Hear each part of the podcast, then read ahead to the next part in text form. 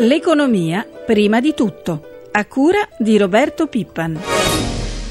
Non capisco più niente sul mio conto corrente. Se divido per due, levo tre zeri, l'euro contante. Ci sono stati anche acquisti da parte di investitori esteri, quindi risultato al di sopra delle attese. Questa volatilità e stabilità continuerà fin tanto che non verrà chiarito quello che è il percorso del futuro governo. Tutti mutande o tutti miliardari, anzi tutti quanti euro milionari. I rendimenti alla fine sono stati abbastanza in linea con quelli di mercato, 4,83% sul decennale, con anche una, una, buona richiesta. La cosa un po' da spiegare con ovviamente il maggior appetito degli investitori per un rendimento più elevato ovviamente e un po' probabilmente bisogna anche dire che ci sarà stata un pochino di moral suasion da parte della Banca d'Italia verso le, le banche gli istituti bancari italiani per sottoscrivere il più possibile la nuova emissione. Meno distanti, euro Moody's è stata sempre la più severa di tutte le agenzie di rating, quindi naturalmente valuta in modo molto negativo questa instabilità politica che emerge dalle recenti elezioni, ma ad esempio Standard Poor's ha già annunciato che non modificherà il suo giudizio sul risultato elettorale. Quindi ovviamente siamo sotto scrutinio, siamo sotto esame e dobbiamo ancora fare molta strada davanti a noi. C'è in mezzo alla gente, sempre meno distanti, Un cordiale buongiorno da Luigi Massi. Nella nostra copertina l'avete sentito il clima di attesa e di incertezza che si respira tra gli operatori finanziari. In questo caso erano Manuela Donofrio di Unicredit e Stefano Benzi di Banca Acros al microfono di Maria Giovanna Lorena. Ieri borse in rialzo, ma lo spread rimane a 336 punti base. Siamo già ormai 50 punti circa sopra la cosiddetta quota Monti e l'Italia torna nel mirino sia dell'Unione Europea che delle agenzie di rating. È da qui che partiamo oggi con il nostro primo ospite l'economista Fabio Slogati. Buongiorno e ben trovato. Buongiorno a voi, grazie. Professore, il nostro paese dunque torna a essere un po' un sorvegliato speciale. Il ministro per le finanze tedesco Schäuble parla di situazione già vista in Grecia, ha detto, che c'è, ha detto chiaramente che c'è un pericolo di contagio dall'Italia verso gli altri paesi, verso gli altri debiti sovrani. Lei che ne pensa? Ma eh, il ministro delle finanze tedesco può essere poco simpatico quando dice queste cose, però in questo caso dice l'assoluta verità.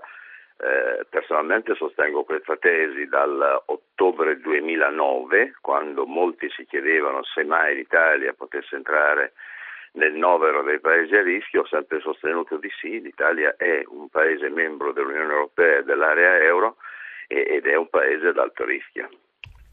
Professore, sentiamo ancora quali sono finora le reazioni che si sono susseguite in Europa sull'incertezza post-elettorale in Italia. Facciamo il punto con Bruno Ruffolo, il nostro corrispondente da Bruxelles, e poi ne parliamo di nuovo insieme.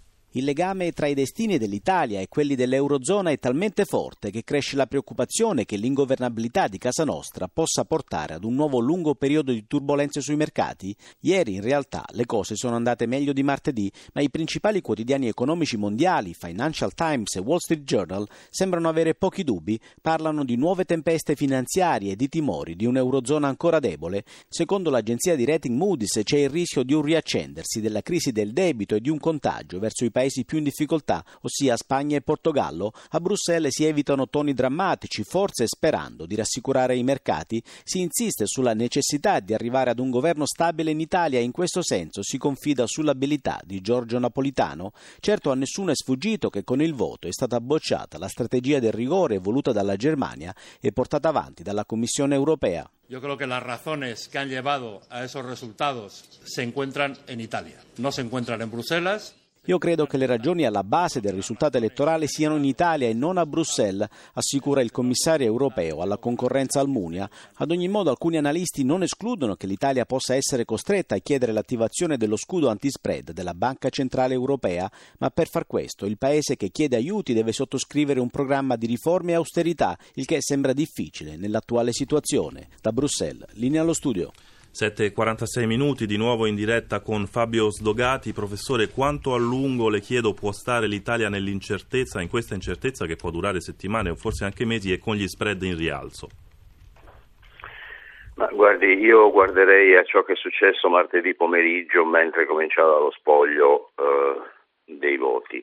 Eh, si è visto molto bene che nel momento in cui sembrava che avesse una larga o larghissima maggioranza chi non attaccava l'Europa e chi si dichiarava e si dichiara europeista, le borse andavano molto bene. Oggi noi abbiamo un problema, non credo, di ulteriori sacrifici, abbiamo un problema di dichiarazione esplicita del fatto che vogliamo appartenere a quest'area e soprattutto che siamo convinti del fatto che uscirne sarebbe un disastro di dimensioni cosmiche e per l'Italia e per l'Europa. Quindi noi abbiamo bisogno del Presidente Napolitano come abbiamo sempre avuto bisogno di lui in tutti questi anni. Eh, per il lavoro assolutamente incredibile e prezioso che ha fatto, ma abbiamo bisogno anche che eh, delle persone responsabili prendono in mano questo paese dicendo noi siamo in Europa, noi siamo l'Europa, noi contribuiamo a questo processo e contribuiamo alla stabilità politica ed economica. Mario Draghi, professore, ha ribadito ieri che la BCE ha comunque un mandato limitato, si muove entro certi confini, non può risanare i bilanci, spetta ai governi proseguire con le riforme. Ecco, a questo proposito, quanto è vicina secondo lei l'ipotesi che il prossimo governo, qualunque esso sia, debba essere costretto ad attivare lo scudo antispread e forse anche a fare altre manovre restrittive?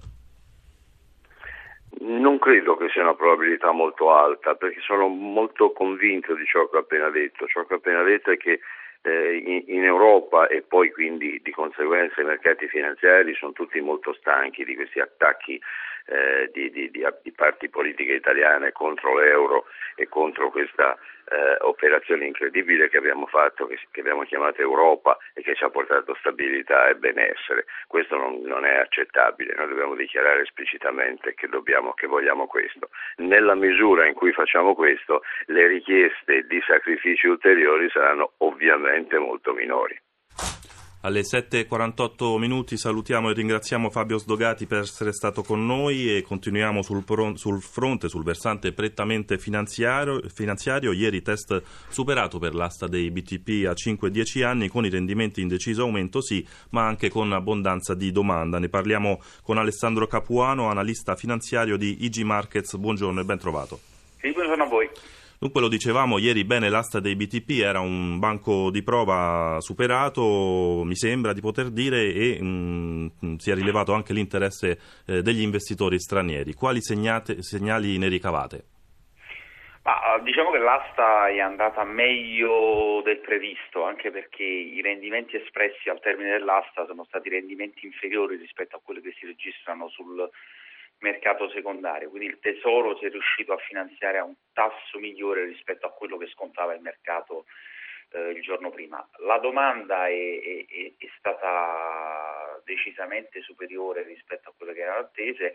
Eh, gli investitori esteri, ma questo era previsto, hanno immesso ordini, ma meno rispetto a quelli di un'asta eh, tradizionale. È normale che dall'estero c'è ancora un, un po' di diffidenza. Eh, la cosa comunque rimane eh, secondo noi positiva e, e, con un po' di, di stabilità i rendimenti dovrebbero ritornare verso valori più normali. A parte gli investitori istituzionali e i fondi che fanno ragionamenti diversi, in questa fase Capuano quali sono i rischi e quali le opportunità, se ce ne sono, per i piccoli risparmiatori?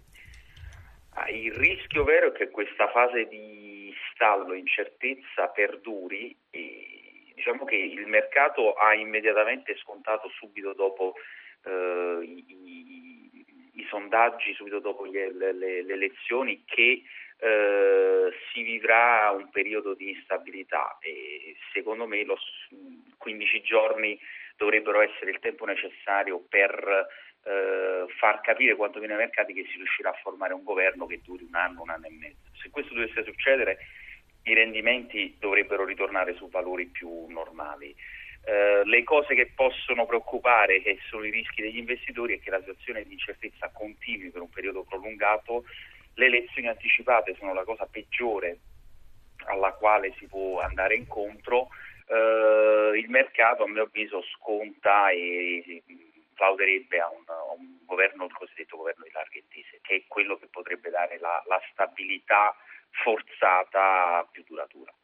Il nostro ascoltatore medio, ormai lo sappiamo, vuole sapere, essere rassicurato sui suoi titoli di Stato, BOT e BTP sono sicuri? Spendiamo una parola su questo in 30 secondi. Ma, sì, nel senso al momento non, non, non ci sono problemi nei flussi di cassa dello Stato italiano per quanto riguarda, per quanto riguarda i pagamenti, quindi questo è, è un qualcosa di escluso. i, i, i mercati sono tesi ma perché c'è una eh, situazione di stabilità politica. Eh, tutti stanno lavorando per eh, placare questa instabilità, quindi è, è, molto probabile che di qui ai prossimi mesi eh, i rendimenti ritorneranno comunque su valori più, più accettabili.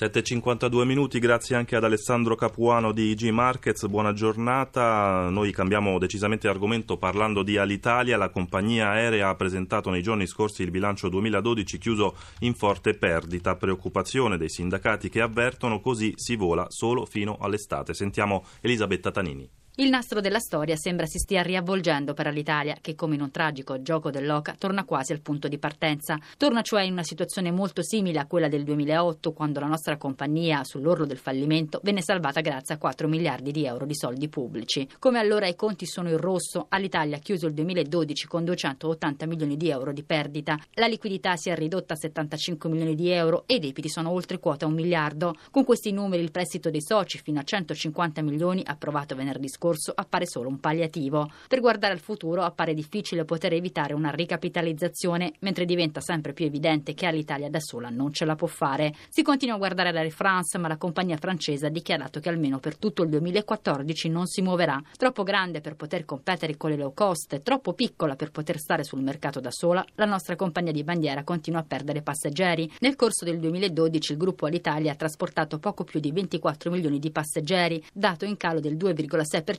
rispetto al 2011 e in questo momento all'Italia è senza un comandante visto che l'amministratore delegato Andrea Ragnetti si è dimesso lo scorso lunedì. I sindacati preoccupati chiedono urgentemente un nuovo piano industriale e lanciano l'allarme, così si vola solo fino all'estate. Marco Veneziani della Will Piloti. L'Italia a nostro avviso ha bisogno di una ricapitalizzazione, di un piano industriale di sviluppo e poi chiaramente fare l'alleanza con una grande compagnia, sia l'Air France sia il gruppo Lufthansa o anche gli arabi, insomma ci sono grandi gruppi e così da sola difficile che possa rimanere in piedi. E siamo al consueto aggiornamento dai mercati finanziari, ci colleghiamo con la redazione di Milano dove c'è per noi Sabrina Manfroi, buongiorno. Buongiorno da Milano. Come stanno andando dunque le borse asiatiche? Eh, decisamente bene, Tokyo ha chiuso eh, a più 2,71%, dunque in forte rialzo, bene anche Hong Kong che guadagna un punto e mezzo sulla scia di Wall Street, ieri per la borsa americana è stata una giornata di deciso rialzo, il Dow Jones ha guadagnato l'1,26%, il Nasdaq un punto percentuale. Ricordiamo anche brevemente come come era andata nelle borse europee? Per le borse europee recuperi soprattutto nella seconda parte della giornata, la Fuzzi Mib è salito dell'1,77%, bene anche Parigi più 1,92, Madrid più 1,95, Francoforte è salita di un punto percentuale. Sabrina, lo spread tra BTP e Bund scendeva ma di poco.